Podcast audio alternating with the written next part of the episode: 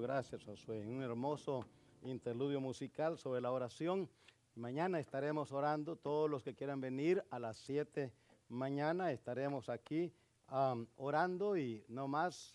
Eso es lo que vamos a hacer. No, vamos, no venimos a hacer un servicio, no vamos a predicar, no vamos a dar una clase. Venimos, simplemente venimos a orar.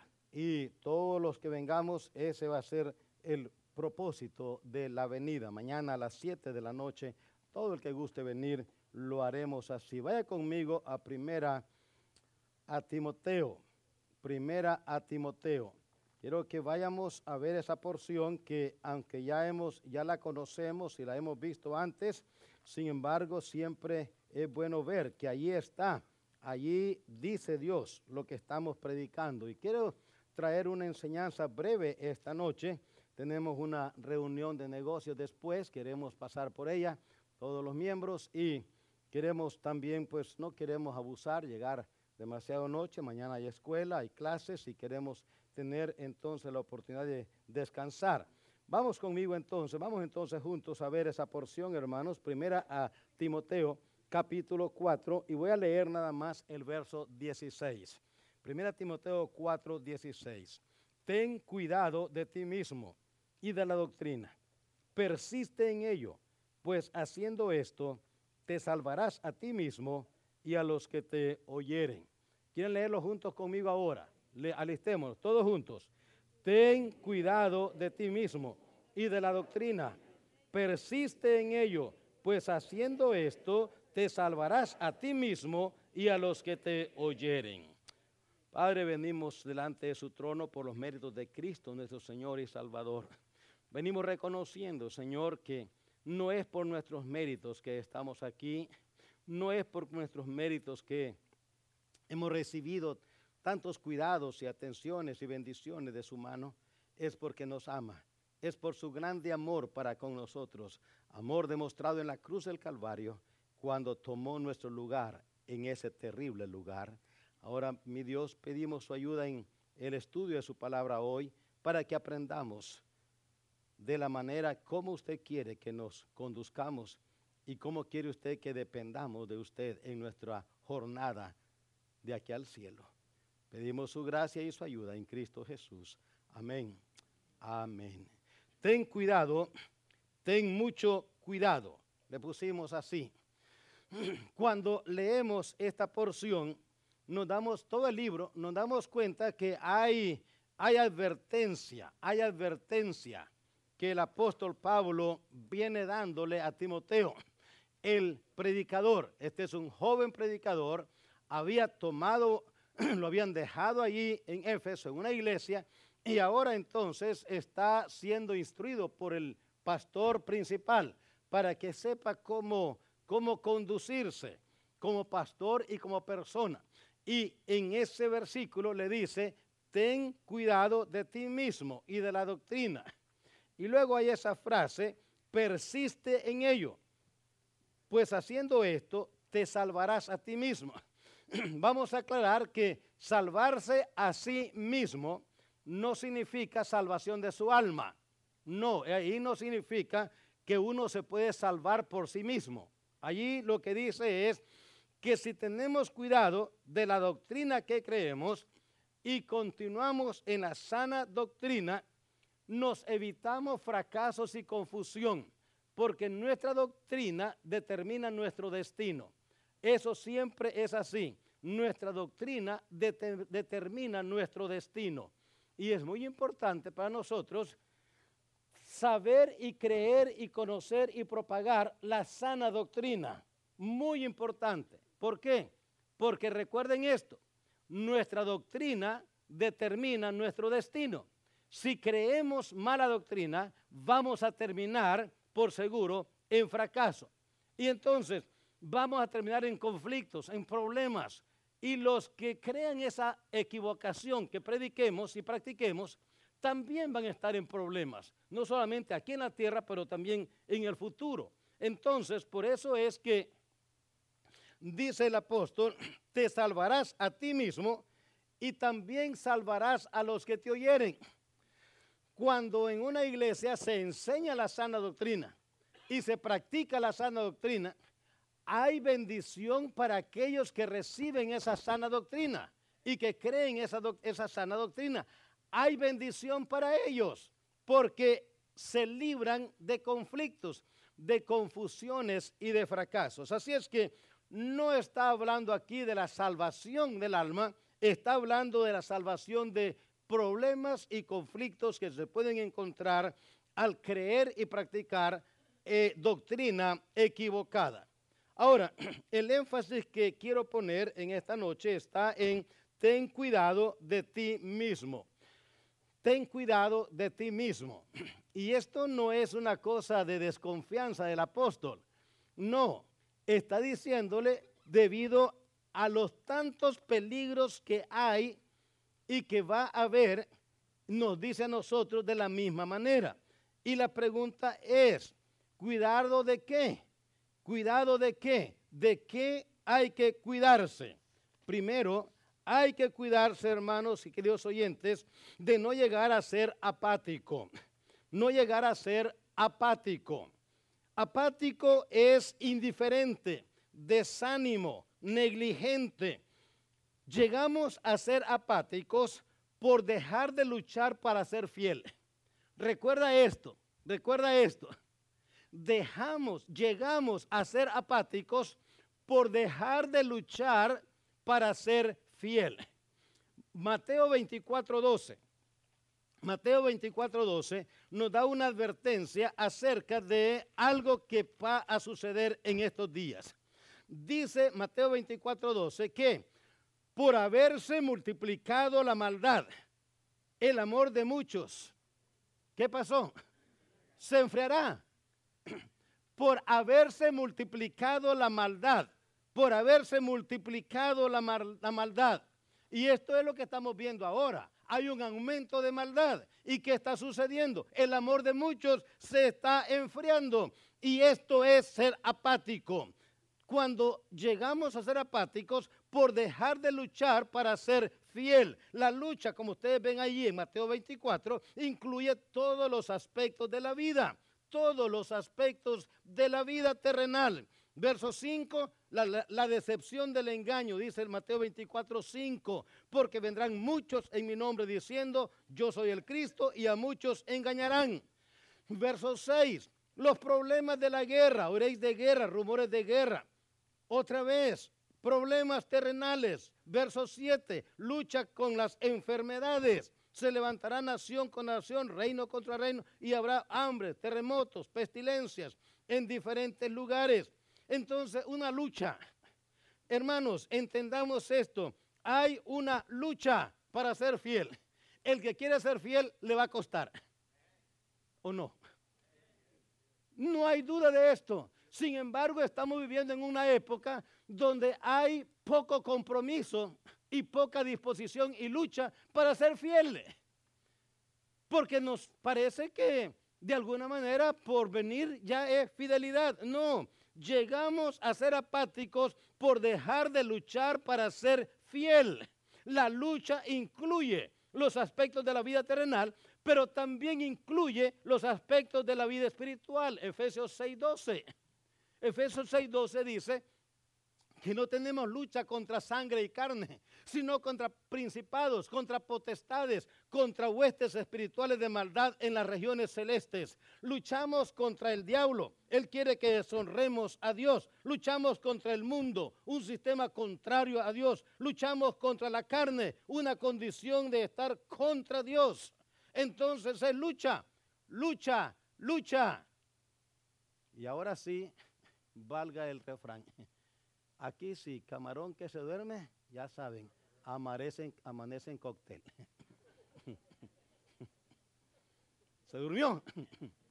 cristiano que se descuida, cristiano que le va a ir mal.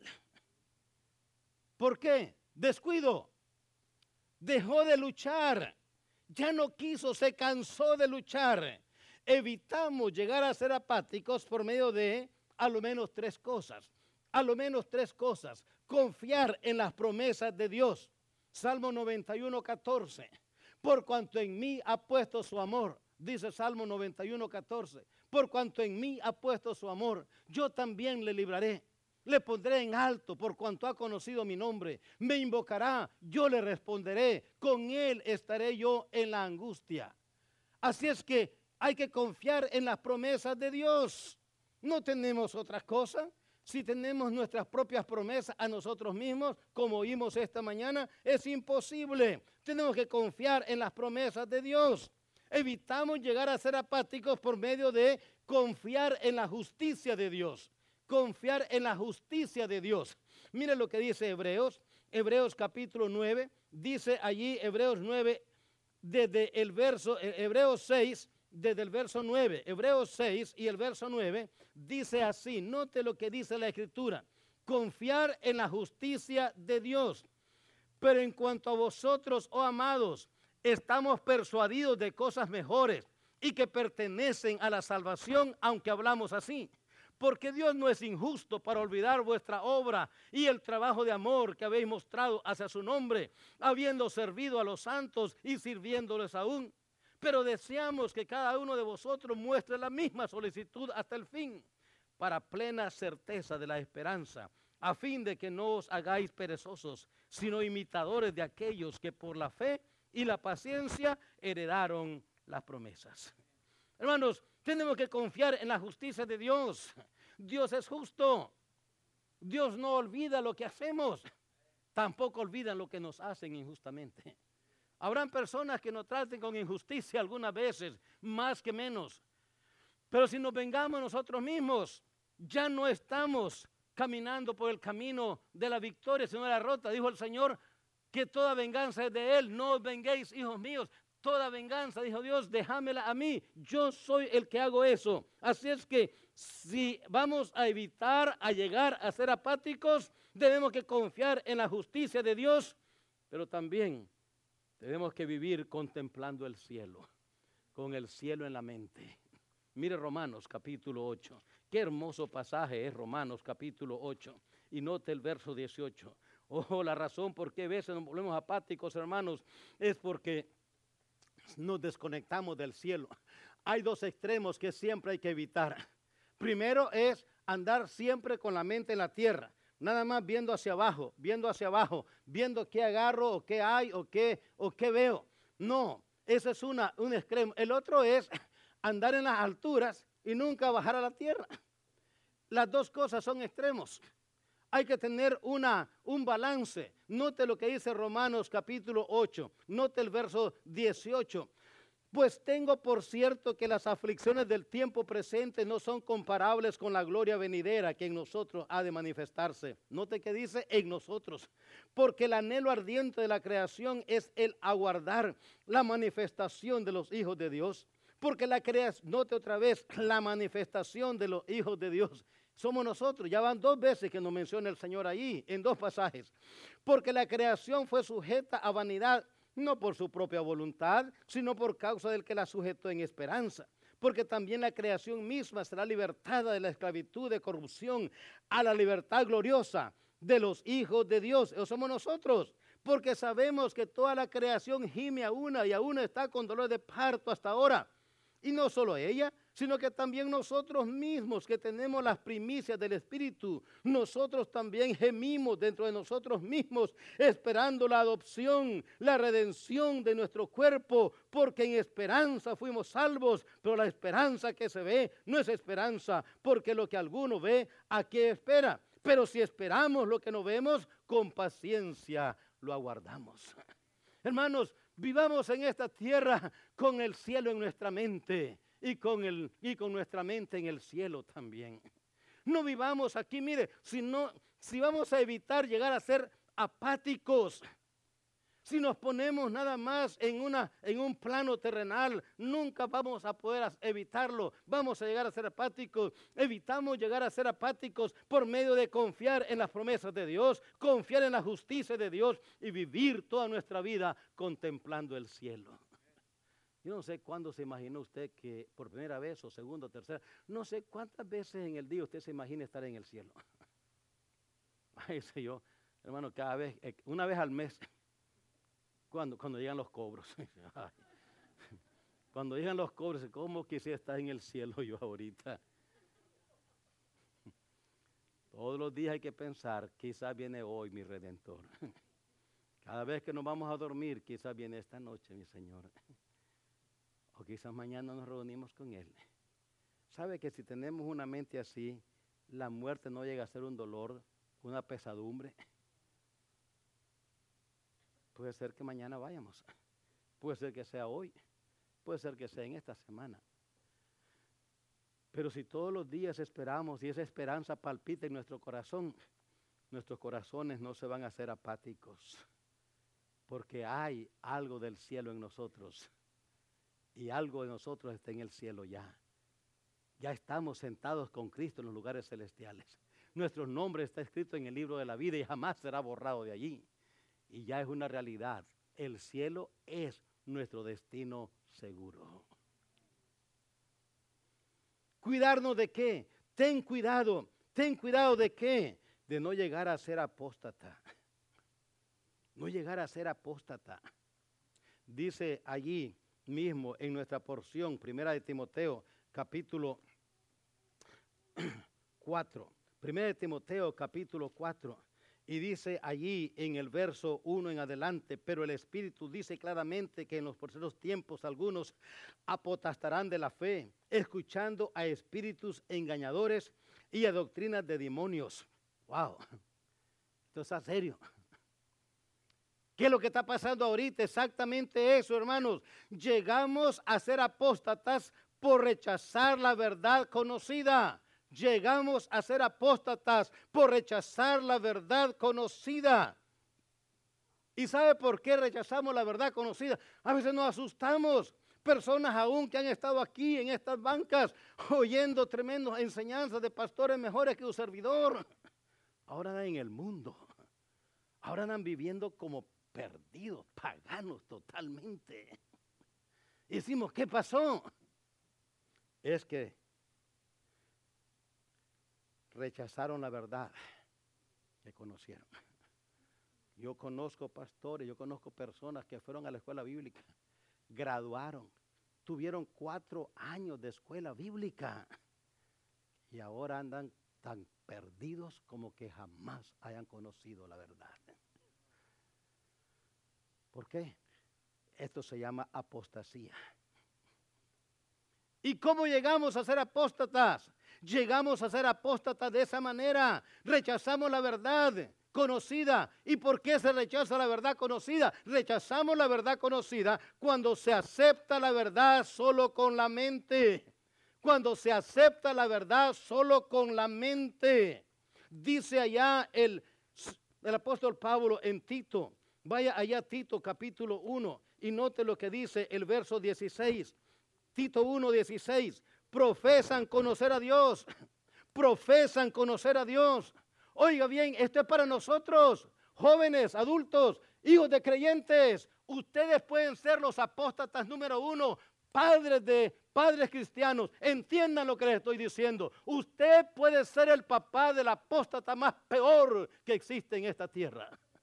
Ustedes, nosotros los creyentes.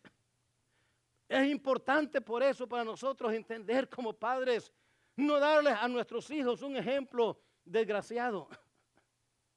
Denle un ejemplo digno de imitar. Deje al diablo que haga su trabajo, no le ayude. Note lo que dice la escritura, que sus hijos, que los nuestros, no sean de esos que profesan conocer a Dios, pero con los hechos que hacen, lo niegan siendo abominables, rebeldes, reprobados. Note esos títulos. Hay muchos cristianos, muchos, muchos hoy en día, que están exactamente allí. Profesan ser, pero no son. Son apóstatas. ¿Por qué? Porque rechazaron la verdad que conocieron. La rechazaron. La rechazaron se aprenden los ritos, se conocen los ritos, se conocen los vocabularios, saben qué hacer, conocen todo de las liturgias cristianas, pero con sus hechos lo niegan. Note el capítulo 3 de 2 Timoteo. Note lo que dice allí el verso 5, 2 Timoteo 3 y el verso 5. Tendrán apariencia de piedad. Tendrán apariencia de piedad. Note lo que dice la escritura. Tendrán apariencia de piedad. Tremendo esto. Profesan conocer a Dios. Tendrán apariencia de piedad. Pero no son piadosos. Es pura apariencia tendrán apariencia de piedad, pero negarán la eficacia de ella. ¿Cómo la niegan? Con sus hechos. A tales personas evita. Tengamos cuidado. Tengamos mucho cuidado. Se rechaza la verdad cuando se acepta la verdad solo con la mente. Cuando se apropia la verdad nada más con la emoción con solo la emoción. Allá en Mateo 13, 20 y 21 les enseñé la otra vez sobre el sembrador, salió a sembrar. Y había un grupo de personas que le dije que recibieron la palabra con alegría, con gozo, con entusiasmo. Pero cuando vino la persecución por causa de la palabra, se regresaron. Esos son los que reciben, los que reciben esta palabra por la emoción nada más. Pura emoción. Y esto es peligroso porque por eso es que rechazan la verdad. Cuando se ve al humano en vez de a Dios. Cuando ponemos nuestra vista en el humano en vez de Dios, nos volvemos apóstatas. ¿Por qué? Porque nosotros como humanos tenemos defectos fallamos, aunque no querramos. Es por eso importante, padres, que nosotros como padres, cuando nos equivocamos, lo reconozcamos. Que también nuestros hijos nos ven que nos arrodillamos en el altar, en la iglesia. Que también nos vean que en la casa le confesamos a Dios nuestras faltas. Que también ellos nos vean a nosotros Tengan mucho cuidado, hermanos, y tengamos mucho cuidado con llegar a ser eso exactamente. Personas que andamos viéndonos unos a otros para criticarnos, para mostrar nuestros defectos, para señalar nuestras faltas. Y cuando hacemos esto, estamos en el camino hacia la apostasía. Cuando vemos al humano, por eso es que les he dicho tantas veces, hijos de padres apáticos son se vuelven apóstatas. Los padres apáticos producen hijos apóstatas. Hijos apóstatas producen hijos anárquicos. Siempre es así. Evitemos por todos los medios ser tales personas. Dice Dios, le dice Pablo a Timoteo, ten cuidado. ¿Ten cuidado de qué? Ten cuidado de no llegar a ser apático. Ya sabemos cómo llegamos, ya sabemos cómo evitarlo. Ten cuidado de no llegar a ser apóstata. Pero ten cuidado, ten mucho cuidado. Evitemos llegar a ser apóstatas, evitemos, evitamos llegar a ser apóstatas por medio de aceptar la verdad por fe. Aceptar la verdad por fe. Mire lo que dice 2 Timoteo. Dice 2 Timoteo y note el capítulo 1. Dice 2 Timoteo capítulo 1 y el verso 12, dice el apóstol Pablo, por lo cual asimismo padezco esto, pero no me avergüenzo, porque yo sé en quién he creído y estoy seguro que es poderoso para guardar mi depósito hasta aquel día. Retén la forma de sanas palabras que de mí oíste en la fe y amor que es en Cristo Jesús. Guarda el buen depósito por el, por el Espíritu Santo que mora en nosotros. Evitamos llegar a ser apóstatas por no de aceptar la verdad por fe. Aceptar la verdad por fe. Hoy vivimos en un tiempo de humanismo. La filosofía es humanista. ¿Y qué dice esa filosofía? Antes de creer, hay que ver. Ese es humanismo. Con Dios es al revés. Con Dios creemos y después vemos. Con el hombre primero se ve y luego se cree. Con Dios es lo contrario. Uno le cree a Dios y luego ve a Dios. Uno cree la palabra de Dios y luego ve la fidelidad de Dios, el cumplimiento de Dios en su santa palabra. Aceptar la verdad por fe. Aceptar la verdad por fe. Simplemente aceptarla. Esto dice Dios y así es.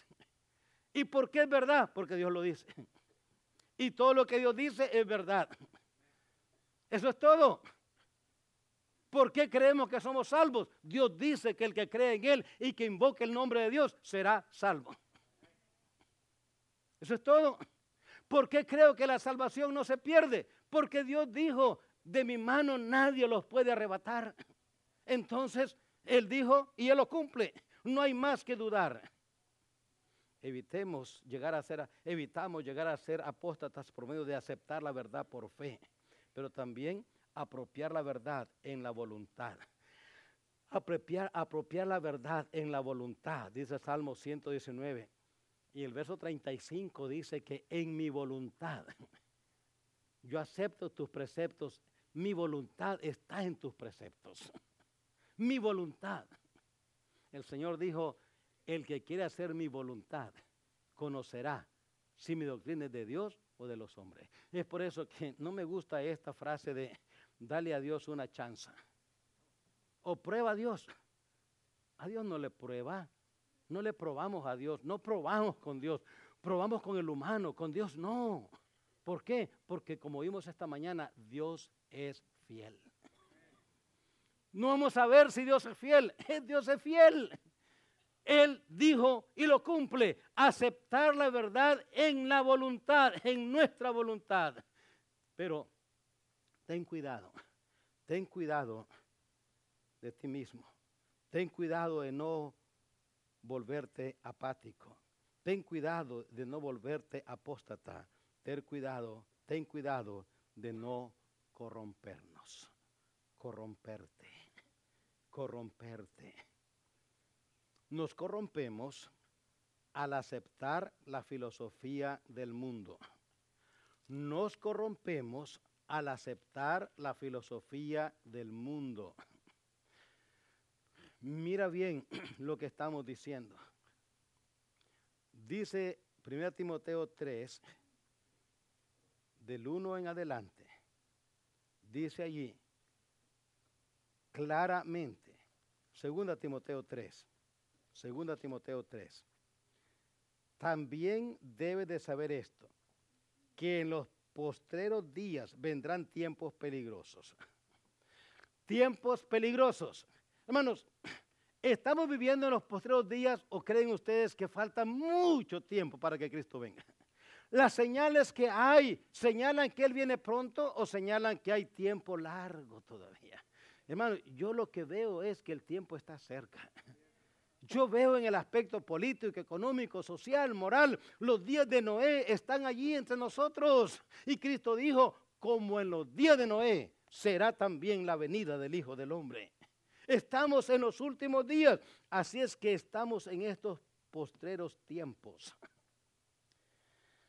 Y note, habrán hombres amadores de sí mismos, y ahí está la lista, ávaros, vanagloriosos, soberbios, blasfemos desobedientes a los padres, ingratos, sin afecto natural, implacables, calumniadores, intemperantes, crueles, aborrecedores de lo bueno, traidores, impetuosos, infatuados, amadores de los deleites más que de Dios. Y aquí está lo duro y lo difícil, lo peligroso, que tendrán apariencia de piedad.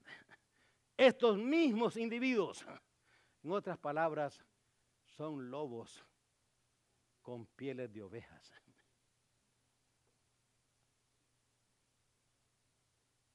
Escuche bien.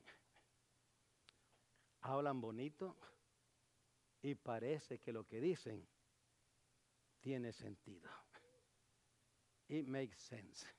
Parece. Decimos, pues suena lógico. Pero otra vez, esa filosofía se mete en nosotros y pronto entonces estamos corrompiéndonos en nosotros mismos. Corrupción no es exactamente ir a cometer toda clase de inmoralidades, robos, asaltos. Es corrupción, pero corrupción es en nuestra mente tener pensamientos contrarios. Y esos pensamientos, esas ideas, esa filosofía que controla nuestra manera de actuar, no es de arriba, es de abajo. Está corrompida. Nos gustan. Mire, vaya a Hebreos capítulo 11 para que lo vea más claro. Hebreos capítulo 11. Dice allí Hebreos capítulo 11 y el verso 25. Note, dice Hebreos 11 y el verso 25. 24 dice, por la fe Moisés, hecho ya grande, rehusó llamarse hijo de la hija de Faraón. Rehusó. No lo rehusaron, él rehusó. Y luego dice, escogiendo antes, él escogió, note, él escogió ser maltratado con el pueblo de Dios que gozar de los deleites temporales del pecado. Es un error decir que en el mundo no hay placer, es un error. Hay cosas que yo no entiendo cómo dan gozo, pero hay cosas otras que sí entiendo cómo dan gozo. Yo no entiendo honestamente cómo da gozo solo por hueler una cerveza. Le revuelve el estómago a uno. Yo no sé cómo hay gozo, pero hay algunos aquí sentados que se gozaban en eso. Yo no lo entiendo porque nunca la tomé. Yo no entiendo cómo hay gozo en fumarse un cigarro. Le revuelve a uno el estómago. Pero hay gente que se goza con un cigarro. Hay muchas cosas que no entendemos cómo se goza algunos de nosotros. Por ejemplo, hay gente que se goza bailando. Solo pensar me da pena a mí. O sea, algunos de nosotros que nunca bailamos. Yo no sé si, los hijos nuestros alguna vez bailaron. Yo no creo, pero yo no puedo pensar. Pero hay gente que se, se pasa la noche bailando. Y solo oye una música y se le mueve la pata. Y al resto las dos y las tres y las cuatro. Yo no sé, pero saben, hay otras cosas que uno entiende cómo hay placer en ello. Por ejemplo, cómo hay placer en comer. Usted no ha visto cuánto gusto da comer. Fuimos a un restaurante un día de veras y estaba tan sabrosa la comida que yo quería seguir comiendo y comiendo y comiendo. Es que estaba tan sabrosa. Pero hay que decir no.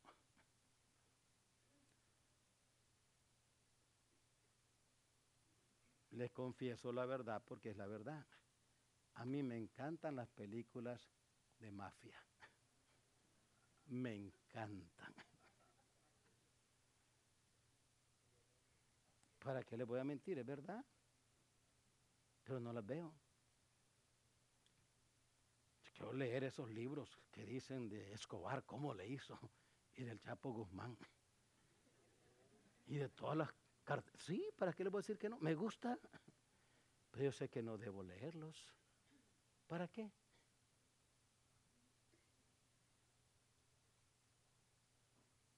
Hay placer en lo físico. No podemos negar que un muchacho abraza a una muchacha y hay placer en ese abrazo, en ese beso, en ese manoseo y en ese acto. Hay placer. La filosofía, miren, nos corrompemos. Cuando en nosotros tenemos esa filosofía y nos domina, dice aquí, gozar de los deleites temporales del pecado. Hay placer en ello. Y nos corrompemos cuando en nuestra mente tenemos una filosofía que nos lleva por ese, por ese ambiente, por ese camino de complacer la carne. La filosofía del mundo agrada la carne. La filosofía del mundo es terrenal. Si usted lee Lucas capítulo 12 y el verso 16 en adelante, encuentra aquel hombre que dice que sus graneros eran muy pocos para lo mucho que tenía. Tenía tanto que no hallaba que hacer con tanto que tenía. Y entonces pensó y dijo, ya sé lo que voy a hacer. Voy a derribar todo lo que tengo y lo voy a hacer más grande y ahí guardaré todo lo que tengo y luego voy a hablar con mi alma y le voy a decir a mi alma, alma mía, tienes mucho para gozarte muchos días, dijo el Señor. Necio, esta noche vienen a pedirte tu alma. Si usted lee Lucas 12, 16 al 21, se va a dar cuenta usted que ese hombre jamás pensó en Dios, jamás pensó en Dios, jamás. ¿Saben qué pensó? En cómo complacerse a él mismo, a él mismo, a él mismo. Pensaba en carros, en casa, en trocas, en vacaciones, en placeres, en banquetes, en amigos, en fiesta, en música, en diversión. Nunca pensó en Dios. Ahora entendamos y quiero que me entiendas. No es malo, no es malo poseer bienes, pero es malo que los bienes nos posean a nosotros. Eso es malo. No es malo tener, tengamos todo el dinero que podamos tener, tengamos todos los bienes que podamos tener. No hay nada malo en tener carros nuevos, casas grandes, ahorros en el banco. No hay nada malo en tener bienes materiales. Nada malo hay en eso. Lo malo es cuando esos bienes materiales nos poseen a nosotros. No dejemos que el dólar nos, nos diga qué hacer. Nosotros digámosles al dólar qué va a hacer él. Lo malo está, hermanos, cuando nuestra filosofía es tan humanista que controla todo nuestro, nos lleva al mundo terrenal. Y déjenme terminar diciéndoles que evitamos ser corruptos. Evitamos ser corruptos por medio de entregarnos a Cristo. Entregarnos a Cristo. No solamente para que sea nuestro Salvador, pero también para que sea nuestro Señor, nuestro Adonai, el que nos controla. Nos, eso es lo que nos libra de ser corruptos, siendo no solamente salvos, pero también santificados y consagrados en nuestra vida diaria. Romanos 12.1, ¿cómo empieza? Así que hermanos, os ruego por las misericordias de Dios que presentéis vuestros cuerpos en sacrificio vivo, santo, agradable a Dios, que debe ser vuestro culto racional, es vuestro culto racional. No os conforméis a este mundo, no os conforméis a este siglo, sino renovad vuestra mente, renovando vuestra mente, para que comprobéis cuál sea la buena voluntad de Dios, agradable. Pero sabe, hermanos, lo que pasa hoy en día con nosotros, tristemente, es que estamos corruptos. Porque si somos salvos, si somos salvos, no hay en nosotros un deseo de santificarnos y consagrarnos a Dios. No hay. Hemos visto la salvación como una visa para ir al cielo. Y la salvación no es una visa para ir al cielo es una oportunidad, como oíamos en el inglés esta mañana, para ser libres y vivir agradándole a Dios en todo. ¿Estamos de acuerdo? Esa es la salvación. La salvación es la obra redentora de Cristo Jesús librándonos de la esclavitud del pecado, de la condena del pecado, del control del pecado, para que podamos vivir libres y servirle a Él con toda nuestra mente, con toda nuestra alma, amarlo, servirle, vivir para Él. Esa es la salvación. No es una licencia o una visa para que podamos entrar al cielo. No, es para que vivamos para gloria de Dios. Evitamos ser corruptos, hermanos, por medio de entregarnos a Cristo para santificación y consagración, pero también huir de toda práctica mundana. Huir, huir de toda práctica mundana. Primera Juan capítulo 2, verso 15. No améis al mundo ni las cosas que están en el mundo. ¿Por qué? Porque el mundo es un sistema y cada sistema produce un producto. Por eso dice el Señor que si alguno ama al mundo es porque el amor del Padre no está en él. No le ama, no le ama en verdad. Por eso debemos de huir de toda práctica mundana, hermanos, por amar a Dios. Huir de toda práctica mundana por amar a Dios.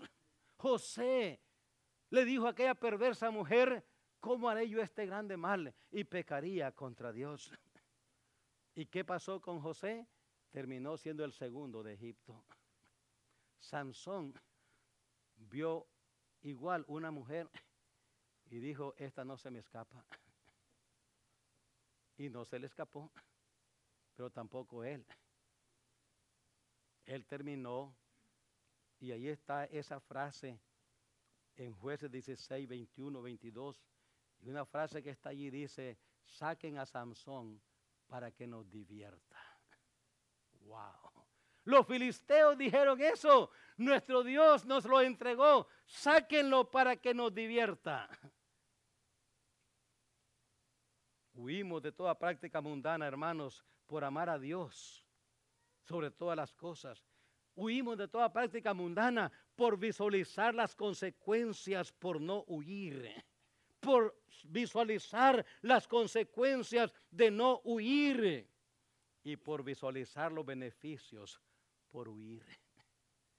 Mientras Samson terminó ciego bajo un montón de escombros y un montón de cuerpos muertos de los filisteos, Samson terminó allá, era el primero que estaba allá abajo enterrado. José terminó arriba, lo más arriba que pudo llegar en Egipto, porque Faraón le dijo, todo Egipto se va a gobernar por tu palabra. Solo en el trono yo voy a ser más que tú en el trono. Pero aquí está mi anillo, ahí está mi mula, ahí está mi sello, y cuando tú digas rana, todos van a brincar.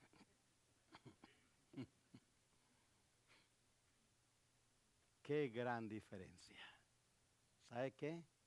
Así huimos de las prácticas mundanas, visualizando los beneficios por huir de ellos. Cuando no huimos, terminamos allá abajo, los primeros en ser aplastados por las consecuencias. Pero cuando huimos, hay beneficios, hay bendiciones. Hermanos, quise traer este mensaje porque es necesario en estos días y en estos tiempos. Estamos empezando el año. Estamos para alcanzar más en 2018. Queremos ver la mano poderosa de Dios sobre nuestras vidas. ¿Usted no quiere? Queremos ver Dios manifestando su poder y gracia en nuestra vida, en nuestra familia, en nuestros trabajos, en nuestros negocios, en nuestros planes. Queremos ver la mano poderosa de Dios en nuestras vidas. Pues hermanos, tengamos cuidado. Tengamos cuidado de qué? De no llegar a ser apáticos en 2018. Yo estoy seguro que usted puede regresar 2017, 2016 yo estoy seguro que usted recordará nombres aún de personas en esta iglesia que ahorita están fríos, indiferentes, apáticos. ¿Por qué? Se cansaron de luchar. Tengamos cuidado de no llegar a ser apóstatas. No rechacemos la verdad que hemos oído y que ya conocemos. Tengamos cuidado de no corrompernos por aceptar la filosofía del mundo para que rija nuestra vida y nuestra conducta y nuestras acciones. Por eso, tengamos en mente lo que Pablo le dijo a Timoteo. Timoteo, ten cuidado de ti mismo. Retén la sana doctrina. Reténla. Practícala. Porque si lo haces, te salvarás a ti mismo de muchos problemas y también vas a salvar a los que escuchan tu predicación. A ellos también los vas a salvar de fracasos, de tristezas, porque nuestra doctrina determina nuestro destino. Oremos. Padre, en esta noche sabemos que estamos viviendo en un mundo lleno de confusión, de engaños